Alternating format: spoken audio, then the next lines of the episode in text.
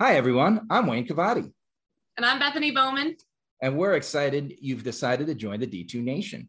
We want to make sure you are following along and not missing a single episode of the D2 Nation podcast. So that means you need to know where to find us. Bethany, where can they find us?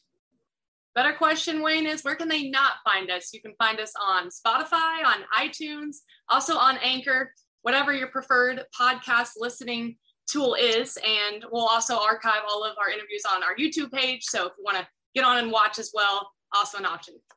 That's right. We're everywhere. Today, it's the D2 Nation. Tomorrow, we take over the world. But for now, enjoy this week's episode.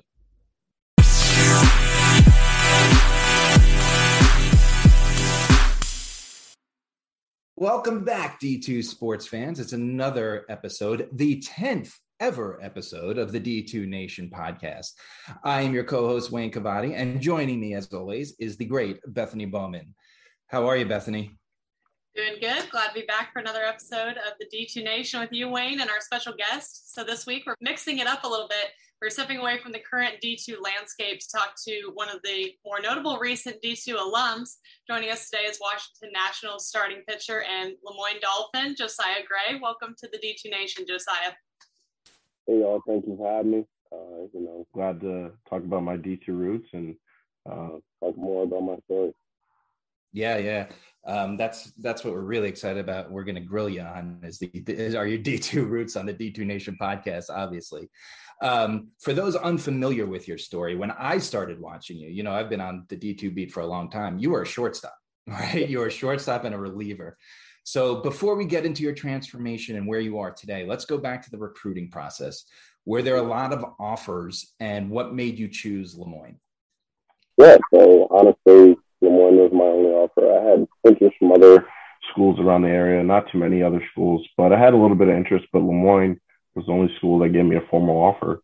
Um, so after, you know, a summer of playing for baseball and not really getting much attention, you know, I was like, yeah, I want to go to Le Moyne. So I went up there for a visit and, you know, fell in love with the campus. Obviously, Syracuse um, is about four hours from where I'm from. And, we drove up, beautiful day, loved the campus and everything like that. And, you know, it was kind of just a match made in heaven, uh, so to say.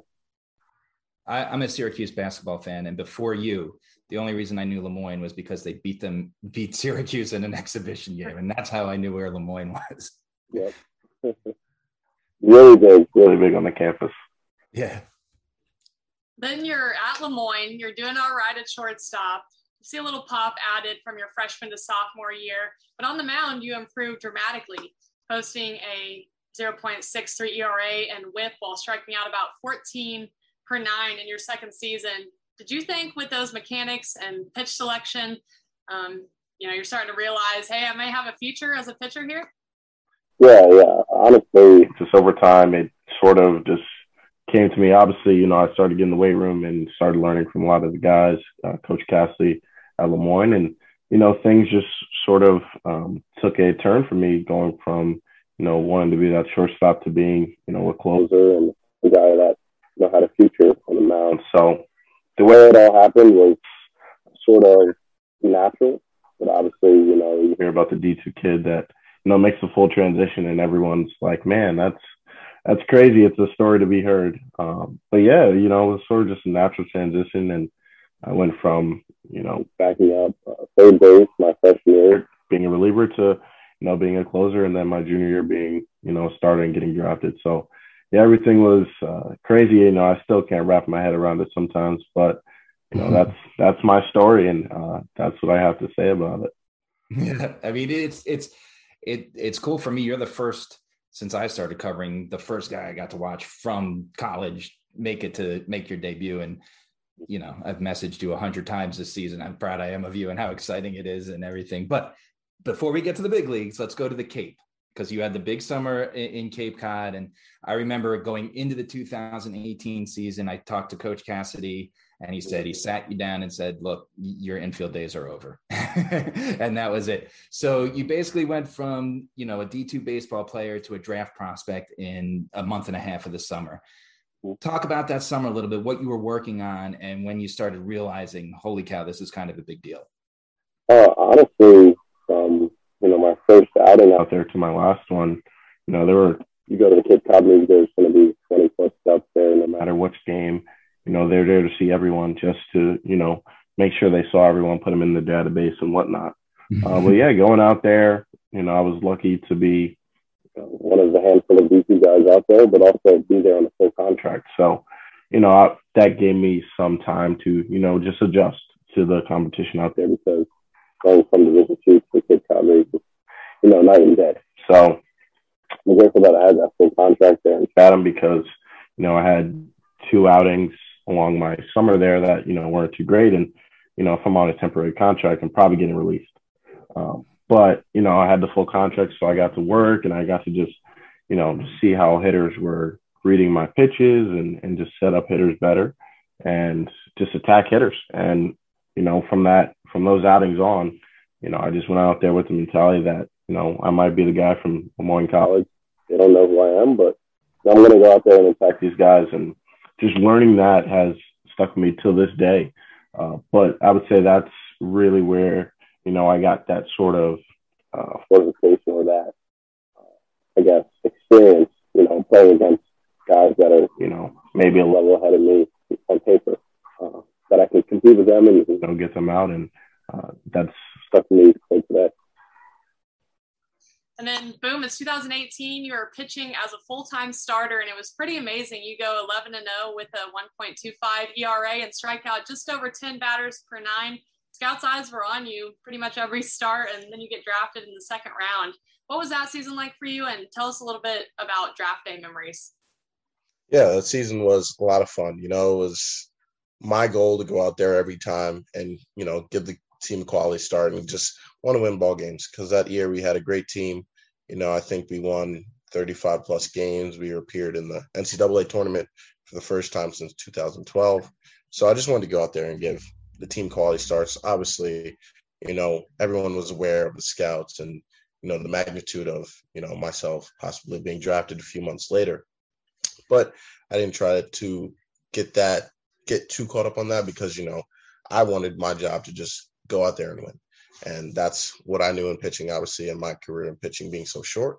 That's what I wanted to do. And I knew with going out there and having quality starts, the team would, you know, eventually win games and scouts would love to see that. So uh, that was a lot of fun. And then transitioning into draft night, obviously, that was a great night, you know, a night I'll never forget. Just, you know, hanging around and not really knowing who I was, who's going to take me, but knowing that a lot of teams were interested and getting that call the first night obviously is is so surreal seeing Adam Dunn, you know, great pro, uh, say my name that night, and you know, just being able to enjoy the moment and and sort of just be like, man, we we we did it, you know, we uh we made the impossible, you know, seem possible, and uh, that's a lot of you know, I have a lot of memories from that year and draft night and stuff like that, but um, you know, it's always fun to recall it and and think about it and you know share my perspective on it because uh, people don't get to hear those perspectives sometimes.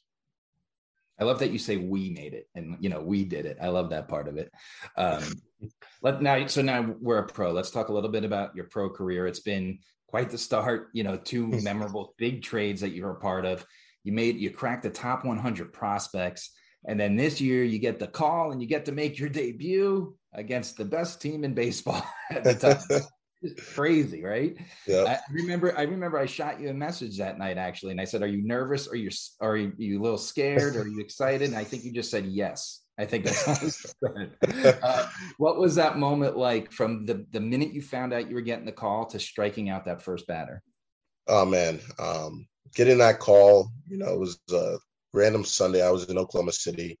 I had uh, worked my way back from a injury previously in the in the uh, season, um, but you know, I was about two or three outings in, and obviously there were rumblings going on because I knew the Dodgers needed a starter um, with Kershaw going down. I think a week prior, and I was like, okay, like I do line up, but you know they can do a bullpen game. They can move some things around to you know just with the guys they actively have because obviously I wasn't on the 40 man roster, um, so they would have to take someone off and, and things like that. But yeah, you know, it was a regular Sunday, and you know, I get a random call through WhatsApp, the uh, messaging app, and I'm like, I'm not taking this because I don't recognize the phone number. and then they call back, and then I'm like, oh, I got to take this. And it was Travis Barbary, the Oklahoma City manager, just basically saying, "Hey, um, I got a message here. You have a flight later today to LA. Um, you're potentially going to pitch Tuesday." And I was like, "Man, it's crazy." It was really short and sweet. Uh, but then, you know, just sharing that moment, my girlfriend was with me. My, uh, I called my mom. I called my agent. I called um, friends, um, other family, and you know, just enjoying that moment. And then just packing up everything was really hectic. I had a few hours to get out of Oklahoma City. Got to LA finally, had a nice dinner, um, and then the next day, you know, I just did my stuff. And um, that Tuesday, I made my major league debut, and then getting that first strikeout and you know, just reminiscing after the first outing was a lot of fun just because of how quick it happened, but also, you know, that's something you dream of as a kid. That's something you want. You think you know how it's going to play out, but you never do until, you know, you're there and you're throwing that first pitch. And, um, you know, that's a moment that I'll truly never forget. I'll never forget, you know, my first strikeout being uh, Wilmer Flores or, you know, my first out actually being Alex Wood, a guy I was traded for. Um, oh, yeah. At one moment. So yeah, yeah, the little things like that I'm never gonna forget. And um, you know, the debut was really fun with the Dodgers, especially in that big of a series against the Giants as well. You know, I, I went out there and you know somewhat held them down, um, but you know, it's it was a lot of fun, and uh, you know, I'm grateful to to be in that position um, to make my debut this year. Yeah, yeah. Um, and this kind of goes back to the when you were saying we made it, but one thing I think is pretty cool is when I watch you pitch every time, it's always from Le Moyne, right? And you're you're really a select bunch of Dolphins. I think there's, you know, your your former coach, Coach Cassidy, is one of them. I think it's five or six, you know. So you're you're not just another Vandy boy, right? You're not yeah, just another SEC mm-hmm. baseball player do you ever think about that when you hear from Le Moyne, like you're you're almost an ambassador and and, and, you like carry that load?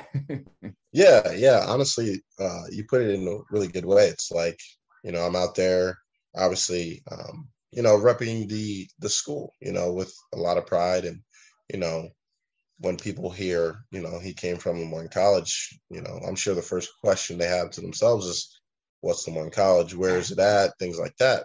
So I'm sure you know the the uh, brand and the name, you know, just short of has stuck with me, and you know that's something that comes with the territory, comes with the um, sort of shoes that I'm in. But you know, myself, uh, Ryan Murphy, who's with the Giants organization, who had a great year, you know, we're guys that you know were underlooked, unfortunately, in the Northeast area.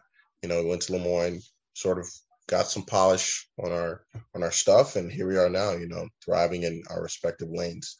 Um, so you know, it's been great. It's been great to you know go out there and say, you know, I don't, I never went to Division One school. I never um, got that opportunity. You know, I got one offer, and here I am now. You know, kind of just instilling that uh, point that you know you work hard and and you know things line up for you. You know, you can be here. You can be where you can be fulfilling your dreams and things like that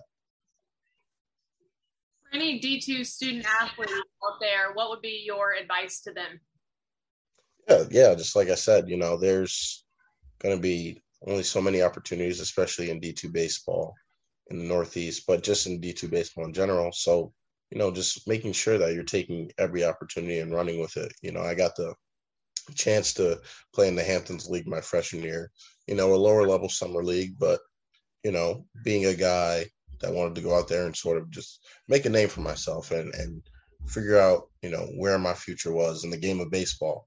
You know, I went out there and basically transformed my career. You know, went out there, threw the ball well, hit okay, but threw the ball better, basically, and and then just fed off of that for years and years to come. And you know, Le Moyne had great relationships with scouts, so you know, my sophomore year fall, you know, there were plenty of scouts, you know, checking in saying, Hey, how's this great kid look? And then, you know, the junior year um, sort of just took care of itself. But yeah, going out there and just embracing every opportunity because, you know, there's not going to be all, a lot of times when there's going to be scouts at games or, you know, opportunities to get to that next level just because of it being Division two. You know, D1 is going to get all the praise just because the talent pool is is greater. So yeah, like I said, just embracing every opportunity. You know, if there's a scout at a game here and there, you know, going out there and playing your best game that you can, and you know, hoping they take a liking to you. And when you look back upon it all, what made D2 so special for you? I'm also a D2 alum, so you know I have a lot of things that come to mind for me. So I want to hear yours. Yeah, honestly, just Le Moyne, you know, was no bigger than my high school, 3,500 kids, 4,000 kids. Um, and, you know, just the em- embracing the community up there um, has been great. You know, I still keep in contact with a bunch of people that, um, you know, were, yo- were older than me, were younger than me, same year, things like that. And I don't know if I would have got that experience at a bigger school. Obviously, you know, to some extent, but, you know, there are days where I hear from um, distinguished alumni. You know, um, Jim Deshaies. Hopefully, I'm not butchering his last name. Um, he reached out to me through Twitter after I debuted. Um, you know, just seeing guys that might have some Le Moyne ties, or they may know of Le Moyne, um, just in passing. You know, hearing from them and saying, "Hey, like, that's awesome, man! Congrats to you!" Like those sorts of things. I don't think that would be as special. You know, if I went to a Vanderbilt or a University of Texas. Obviously, you know, there's fraternity no matter where you go, but I think it's just a little bit more special just knowing that, you know, I came from one college, division two school where, you know, baseball isn't the sport. And, you know, here I am, you know, to tell a tale and, and tell my story. I love it. I love to hear that. Um, all right, Josiah, here's the thing. Just because you're a D2 alum and a big league picture does not mean you get to avoid the D2 Nation hot seat. So, are you ready for the hard part of the show? This All right, let's do it. All right, definitely get it started. Okay, so first off, easy. One thing that also stands out is that you were an academic All American as well. So, if you weren't playing baseball, what would you be doing?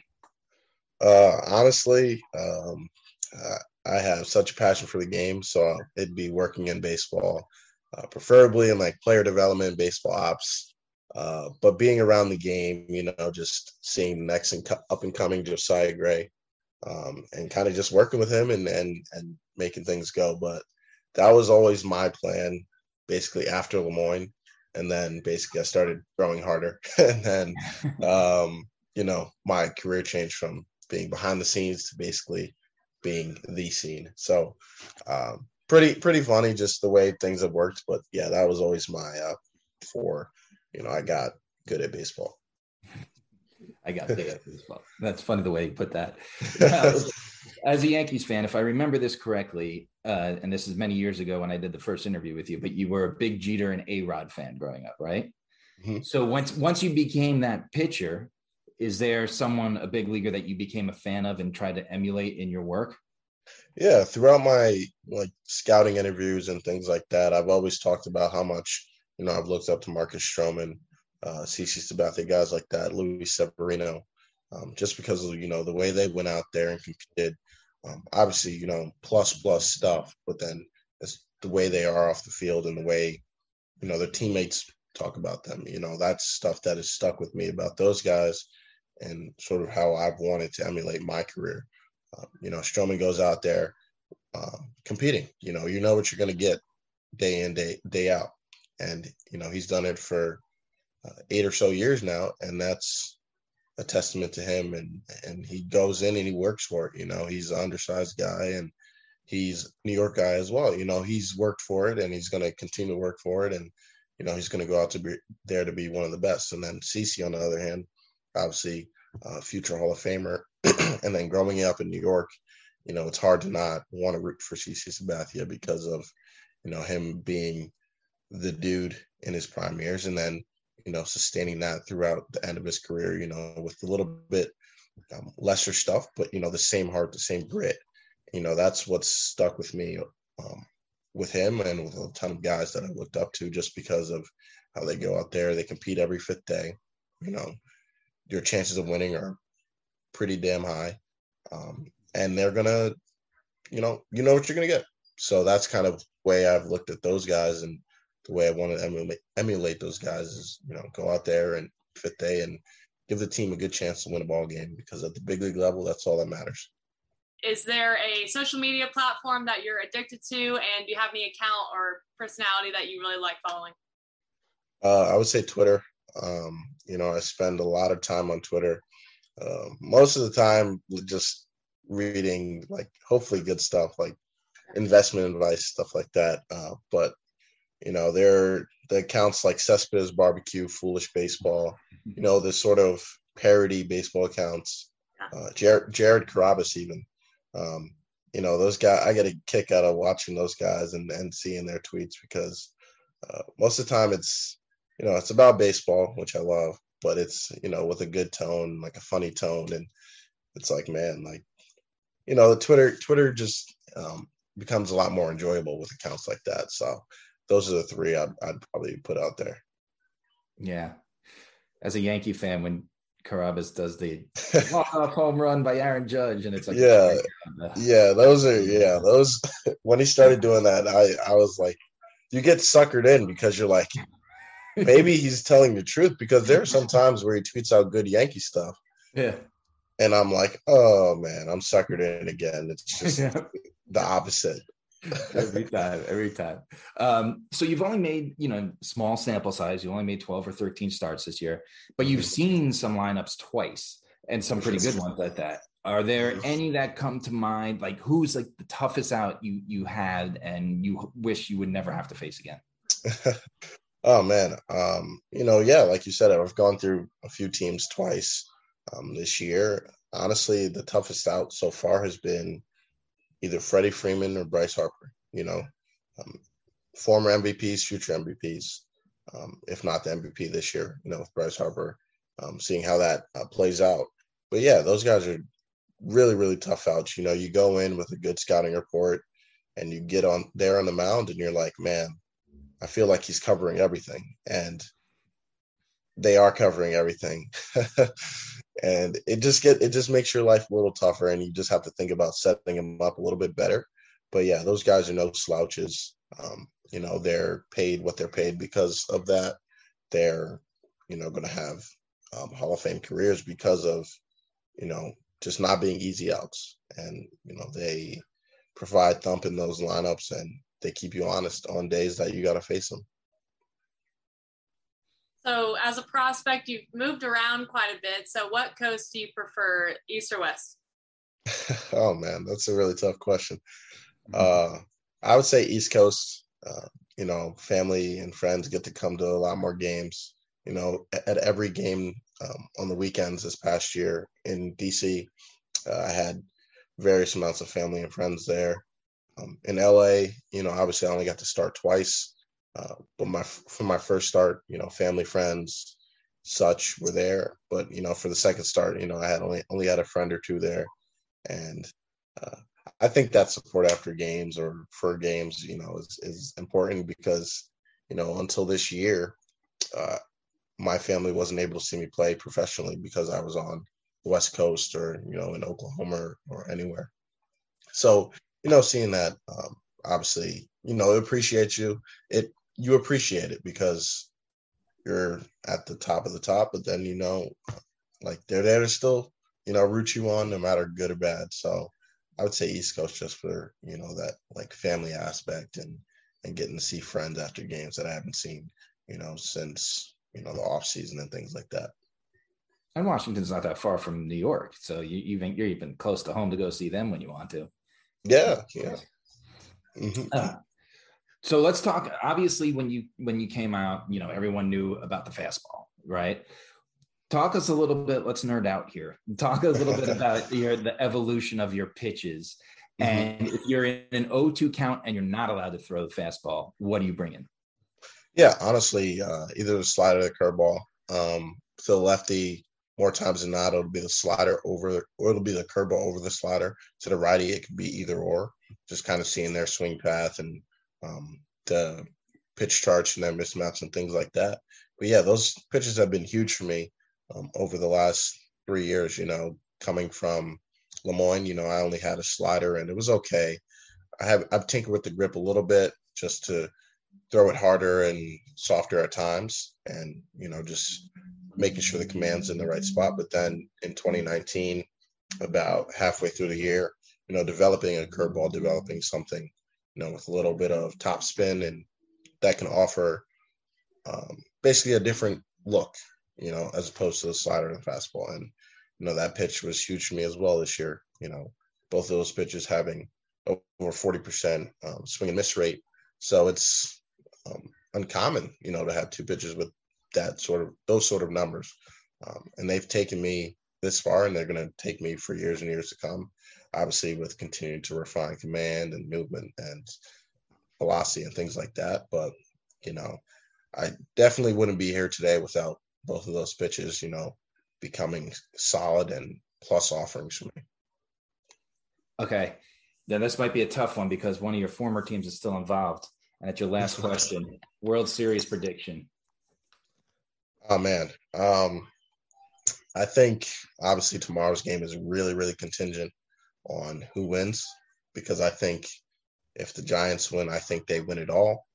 Um, I think they beat the Braves in the NLCS, then they beat whoever in the ALCS. But on the other hand, if the Dodgers win, I see the Dodgers beating the Braves, and then you know having some trouble with Houston or um, who's who's Houston Boston. playing?